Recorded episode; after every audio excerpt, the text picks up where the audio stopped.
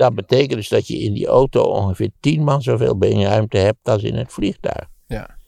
Ik, ik denk ook dat, dat het moment nadert waarbij je wel kunt vliegen. Maar alleen nadat je de onderbenen hebt laten amputeren. Het verlossen, kunt u mij horen? Ja, China heeft zich openlijk achter Rusland eh, geschaard. En ook eh, bij onze podcast zijn verschillende mailtjes binnengekomen van mensen die zeggen: ja, jullie berichten te pro-Europees. Luister eventjes naar deze luisteraar. Ik spreek met Van Gilst uit Den Haag. Ik luister al zeer lang naar jullie podcast. Ook al ben ik een eh, rechtse aanhanger van het FVD. Ik vind het goed om een eh, linksgeluid ook daardoorheen eh, te horen. Om niet alles van één bron te krijgen. En ook om zaken te kunnen relativeren. Maar wat me opvalt is dat jullie pure pro-Europa, pro-westerse propaganda de wereld in spuien. Aanleiding voor het conflict in eh, Oekraïne is uiteraard het feit dat het Westen Rusland jarenlang heeft geprovoceerd. Door eh, onder andere raketinstallaties op de grens van eh, Rusland te plaatsen. Hoe zou, hoe zou Nederland het vinden als Rusland langs de grens van België allemaal raketinstallaties zet? Is Zogenaamd idee. ter bescherming. Hè. Waarom brengen jullie alleen het, het pro-Europese verhaal waarbij eh, Oekraïne dient te worden aangesloten bij Europa, zodat de Verenigde Staten van Europa krij- krijgen? Waarom wordt er niet naar de belangen van Rusland eh, gekeken ten aanzien van 1991, waarin werd aangegeven, eh, beloofd, eh, de Sovjet-Unie wordt ontbonden.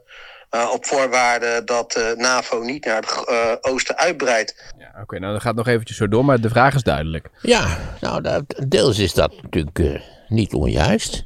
Die, raketinstallaties inderdaad eh, ergens in Polen, als ik het wel heb, of Roemenië, dat ben ik nou vergeten. Ik heb daar laatst ook een stuk over gelezen. Niet verstandig als je dat leest. Denk ja, god, was dat nou zo dringend noodzakelijk? De Amerikanen zeiden, ja, die raketinstallaties zijn niet op Rusland gericht. Die zijn gericht op potentiële raketlanceringen in Iran. Niet dat je zegt, jongen, jongen, jongen, dat, wat is dat een urgente zaak, maar... En die, hele kwestie natuurlijk van de uitbreiding van de NATO, daar hebben we het al wel eens over gehad. Eh, dan- dan even, het is een heel lang verhaal natuurlijk, die beschietingen van, laten we zeggen, die republiekjes door de Oekraïne. Die beschietingen, bij mijn weten, waren een volstrekt eh, wederzijds ritueel. Dus daar kun je niet zeggen van daar, daar, is hij nu, daar is het Westen bij uitstek schuldig. Eh, nee, ik zou zeggen, als er nou één land is geweest wat alles uit de kast heeft gehaald de afgelopen twintig jaar om eh, eh, dingen te doen die, die niet in de haak zijn en die, die in het Westen arg, argwaan hebben gewekt, dan is het wel Rusland. Dat er ook van onze kant dingen zijn gedaan die argwaan hebben gewekt, dat begrijp ik wel. Maar die zijn veel minder ernstig dan de argwaan van de andere kant. Want ook deze meneer zegt weer, ja, eh, die Oekraïne zou aangesloten worden bij het Westen en dat is omdat het Westen, Amerika, een verenigd Europa wil. Nou, ik zou zeggen, dat is helemaal niet waar. Er is bij herhaling duidelijk gemaakt dat de Oekraïne geen lid van de NATO zou worden. Als die meneer gelijk had, dan is het een raadsel waarom de Oekraïne geen lid van de NATO is geworden. Dus ja, ik zou zeggen dat Rusland zijn ellende voornamelijk aan zichzelf heeft te danken. Als Rusland een normaal, welvarend land zou zijn geworden, niet een politiestaat, dan zou, er, zou het hele probleem in feite niet hebben bestaan. Het probleem is steeds, in, ten aanzien van de veiligheid van Europa, dat Rusland zo'n onbeschrijfelijk klotenland is. Ik zeg het nog maar even. Ik heb al gezegd, de meeste Russen ongetwijfeld beste mensen zijn. Maar eh, Rusland is een gewelddadig crimineel land. Maar hij zegt ook van jullie kijken te weinig naar de pro-Russie of de, de Russische belangen. Het is alleen maar pro-Westers. Ja, dat is niet meer dan normaal. Ik bedoel, kijkt Rusland voornamelijk naar westerse belangen dan? Nee, maar we, je behartigt je eigen belangen. Ja, dat, is, dat lijkt mij een onvermijdelijke zaak. maar goed dat de Russen zo'n staat zijn, dat is, nou, daar hebben ze zelf voor Nee, gekozen. dus nogmaals, wat betreft die uitbreiding van de NATO, had dat anders gekund? Ja. Was dat verstandiger geweest? Daar zeg ik ook weer, daar hebben we het ook uitgebreid over gehad. Eh, In principe ja, is toen tegen de Russen gezegd, zeker door de Duitsers, Amerikanen, dat is een beetje vaag gebleven. eh, We gaan die NATO niet uitbreiden. Maar, en toen was dat in dat tijdsgevricht, in dat raamwerk, eh, was dat redelijk en, en een mooie belofte ook. Maar stel je voor dat we het uiteindelijk toen niet gedaan hadden. Maar we hadden toch met, met Poetin te maken gehad. En Poetin is niet alleen omdat het Westen hem dwars zat, een onaangename eh, alleenheerser geworden. Maar voornamelijk is hij een onaangename alleenheerser geworden, omdat hij het vertrouwen van de Russische bevolking bij verkiezingen in toenemende mate verloor. Waardoor hij steeds, laten we zeggen, stappen moest zetten om ervoor te zorgen dat hij aan de macht bleef. En ja, dat heeft tenslotte opgeleverd dat hij een, een hele onaangename, gewelddadige alleenheerser is geworden. Er is ook een wet Dat aangenomen. is niet onze schuld. Nee. Maar wij, kijken, wij zijn niet gehersenspoeld door westerse eh, berichtgeving. Nou, je weet dat wij dik, dik betaald worden door. door eh, nou, waar- waardoor de worden we eigenlijk betaald. Ik lees altijd dat ik een CIA-agent ben, dus ja, ga er maar vanuit dat het waar is. Want de CIA betaalt geweldig. Het is echt. Niemand weet het, maar achter in, dit, in deze Audi liggen een allemaal zakken contanten. Die wij bij elke, bij elke podcast. wordt er weer een zak bijgegooid met 100 dollar biljetten. Nou ja. Oké, maar het is niet zo dat we, dat we hier leven dat we te veel in dat bubbeltje Nee, het zitten. gekke is dat mensen altijd, als, eh, als ze het niet met je eens zijn, beweren dat je een propagandist bent. Dat je ervoor betaald wordt. Ik, ik lees ook regelmatig dat ik een dik betaalde propagandist van de NPO ben. Ja, dan kun je tien keer zeggen dat de NPO bepaald niet dik betaalt, maar dat helpt allemaal niks. Ja. Het wantrouwen is er. Bij deze meneer, het, het wantrouwen is er. Ja. Goed, dat ook een beetje in de vraag zit is van als we Poetin nou beter hadden begrepen, dan hadden we dit misschien kunnen voorkomen. Dan hadden we hem niet geprovoceerd, had hij dit Nou, gedaan. dat, dat zou best kunnen zijn dat we op een aantal punten. eh, voelde Poetin zich een beetje net als Mussolini. Ja, slecht behandeld, niet begrepen. Ongehoord Rusland een beetje, zo zou je het kunnen zeggen. Daar zit ongetwijfeld wel wat in. Maar om nou, laten we zeggen, de hele zaak om te draaien en te zeggen dat het eigenlijk onze schuld is dat Poetin nu gedwongen is om gigantische hoeveelheden geweld in de Oekraïne in te zetten. Nee, dat gaat mij wel aanzienlijk te ver. Behalve dat je ook hier dat effect hebt dat je kijkt naar buiten en je denkt, ziet de knopjes, die zie je zwellen aan de bomen. En je denkt een prachtige staalblauwe lucht. En je denkt het is heerlijk lenteweer. En je gaat naar buiten en denk je, jezus, wat is het koud. Ja. En dat was in Rome natuurlijk nog veel verrassender in allerlei opzichten. Ja. En ik heb natuurlijk, heb ik al verteld dat ik heen en terug ben gevlogen. ja, dat lijkt me redelijk logisch, toch? Ja, dat klinkt heel logisch, maar ik moet zeggen, als je daarmee bezig bent, dat je steeds denkt, was ik maar gaan lopen. Hè? Of, of, Je, of met vanwege, een autootje, of weet ik veel vanwege wat. de vliegangst. Nee, ik heb helemaal geen vliegangst, maar dit, ik wil nou niet, ik wil niet overdrijven, maar als er nou, als er nou één groep van misdadige organisaties is, dan zijn het wel vliegbedrijven. Hoezo? Nou ja, is het, je, hebt, je hebt geen ruimte. Ik heb, ik heb in dit autootje heb ik drie keer zoveel ruimte. Ik, ik kon mijn be- benen niet, niet, niet, niet uitklappen, zal ik maar zeggen. Nee, dat is waar. Ja, ja, ja. Dat dat mag. Dat, dat die lui niet veroordeeld worden. Dat daar geen ergonomische studies worden gemaakt. Als je zo'n zo'n vliegtuig leeg ziet lopen, zie je dat de helft van de mensen na twee uur al kreupel is.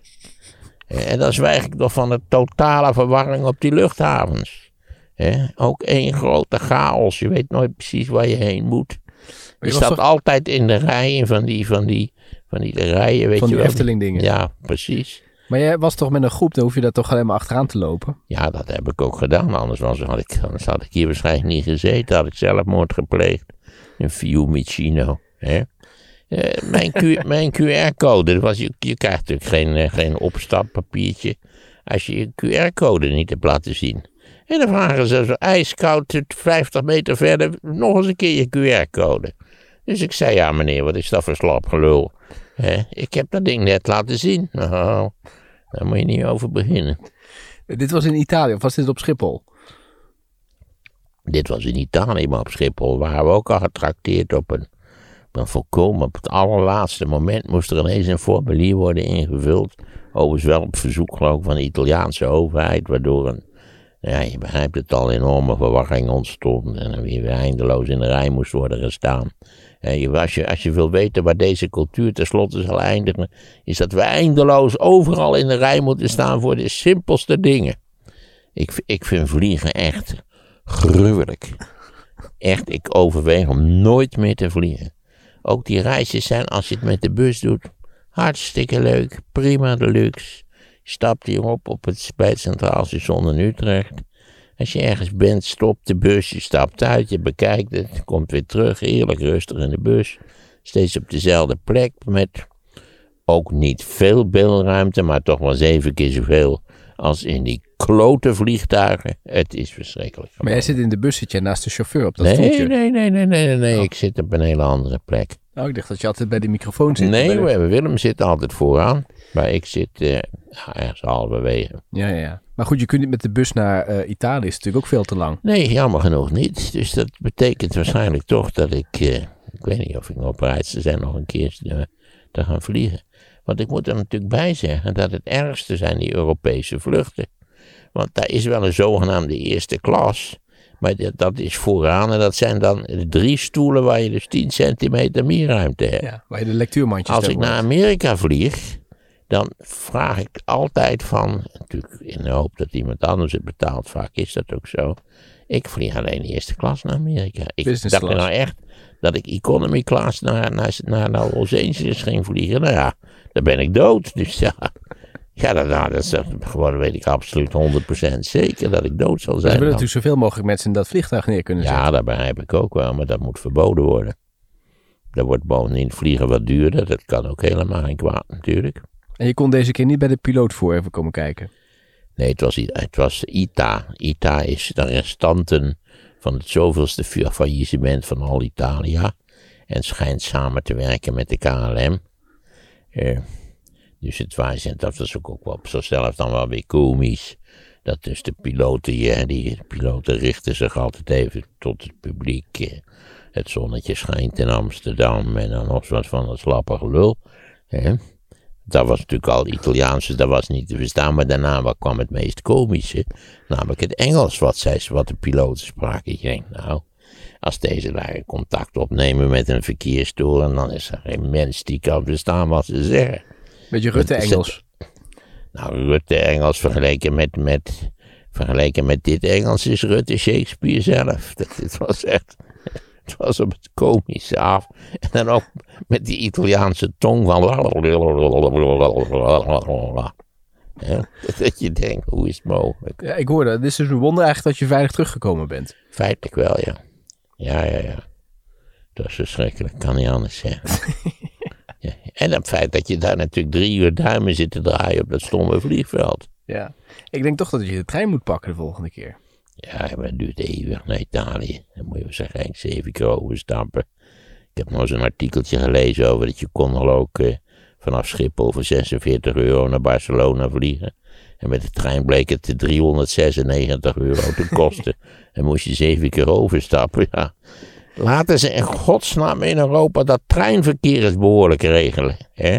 Zelfs als je met de trein naar Berlijn gaat, dan ten eerste, dat is ook heel eigenaardig, is het dan zo dat de Nederlandse conducteur in die trein echt het eerste, de laatste twintig minuten, als je nog in Nederland bent, steeds zegt van, denkt u erom dat het volgende station is het laatste station in Nederland.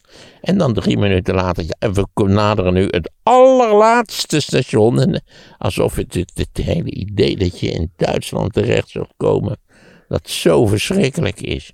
En dan vlak over de grens komt die hele trein tot stilstaan. En dan komt er een andere locomotief voor. Wat is dat nou voor onzin?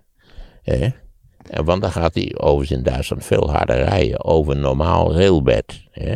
Vind ik ook altijd typisch dat wij zo'n hoge snelheidslijn hebben aangelegd. Terwijl met wat schrikken en plooien. Niet waar kun je over normaal railbed ook best 200 rijden. Dat is ruim voldoende. Maar ik geef toe dat vergeleken met het vliegtuig. Is, is elke vorm van treinreis valt te prefereren. Alleen is het idioot duur. En, en, en, moet je dus alsmaar overstappen. Ja, maar als je met de Thalys van Amsterdam naar Parijs gaat, ga je dus ook door drie landen. Maar dan gaat het wel goed. Dan heb je Goed, niet... goed. eh, hoe vaak doe je dat? Nou ja, ik heb dat een paar keer gedaan. Dat ging, je hebt niet door dat je België inrijdt of Frankrijk inrijdt. Nou, dat heb je snel genoeg door.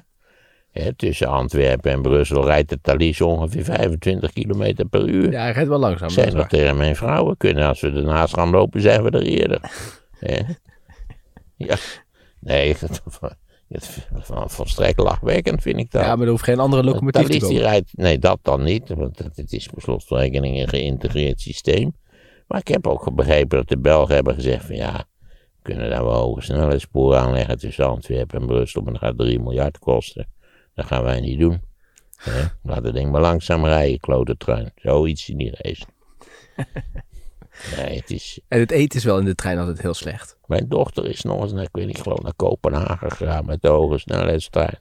Niets dan pech. Ik, tenslotte heeft ze geloof ik op een ijskoud station in Noord-Duitsland in een dorp, heeft ze de avond door moeten brengen. Omdat de trein niet meer reed. Nee, precies.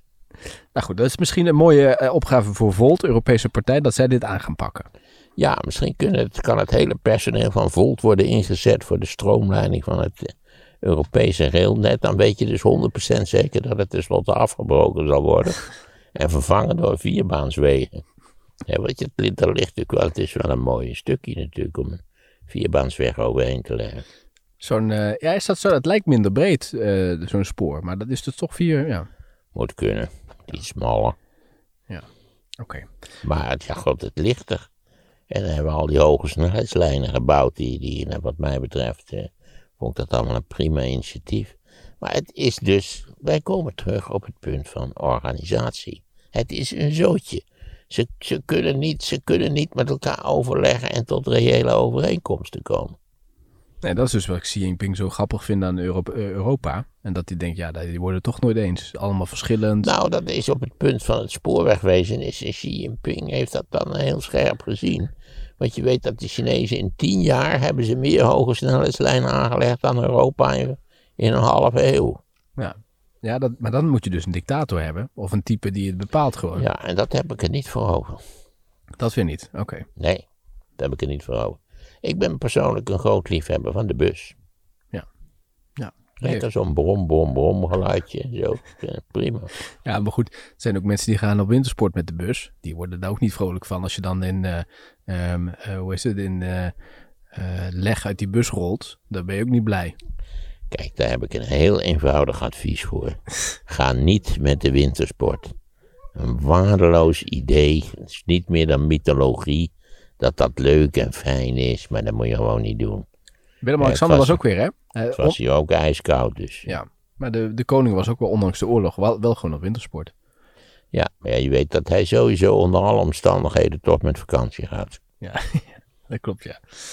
Oké, ik wens je heel veel plezier in Eindhoven straks. Ja, ik ben wel benieuwd. Waar, waar gaat het over? Hierover, waar wij het vandaag over gehad hebben. Het Oké. lijkt me een prachtig thema, dat is gezegd. Ja, Bijvoorbeeld eh, ambities en de mogelijkheid om ze te realiseren. leuk. Het is een, natuurlijk een hele nuttige les. Waar, is dat in Eindhoven? Is dat in, wat voor theater is dat? Ja, dat heet theater de... Het is niet een schouwburg.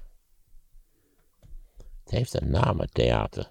Je hoeft er niet zelf naar, ga je met de trein daar naartoe? Nee joh, Met de bus? nee, met de auto. Oh, ik heb een chauffeur. Iemand brengt je er naartoe. Je hoeft niet zelf de kaart te lezen. Nee, nee, ik doe helemaal niks. Ik zit achterin. Heerlijk. ik zit heerlijk te relaxen. Ik heb ook zo'n autootje achterin. Ik heb hier ook stoelverwarming. En van die wind die, die er doorheen waait als het, als het te warm buiten wordt. Is echt geweldig. Bovendien zitten hier allemaal knopjes. Hier links van mij. Waarmee je alles kunt regelen. De radio, de verwarming, de hele zante kraam. Het is echt prachtig. En dan ga je de krant En zitten lezen. je, ja, dan ga ik net wat je zegt, ga ik de krant zitten lezen. Zaterdag krant hebben. Je weet dat is een enorm pakket. Ja. En, eh, ja, en ik heb, eh, nou, dit, met dit stoeltje zo hier. Maar ik heb in mijn auto nog wel iets meer beenruimte. Oké, heb je ook iets te En dat drinken dan? betekent dus dat je in die auto ongeveer tien man zoveel beenruimte hebt als in het vliegtuig. Ja. Ik, ik denk ook dat, er- dat het moment nadert waarbij je wel kunt vliegen. Maar alleen nadat je de onderbenen hebt laten amputeren. Misschien is dan de oplossing dat je met die chauffeur ook naar Italië rijdt. En, en die rommel die je dan nog wel te eten krijgt. Twee zakjes met een soort nondescripte. Ja, ik, kan het niet precies beschrijven. Een soort drolletjes. Een soort, soort, soort droge drolletjes. Dat waren geloof ik zoutjes. Nou, dit is echt dat vliegen. En dan, dan die lulkoek toen ik jong was. Dat, dat vliegen, dat was een internationaal paspoort naar genot en luxe. En nou ja, gaan ze maar door. Het is de meest lullige, armetierige en kloterige manier van transport die er bestaat.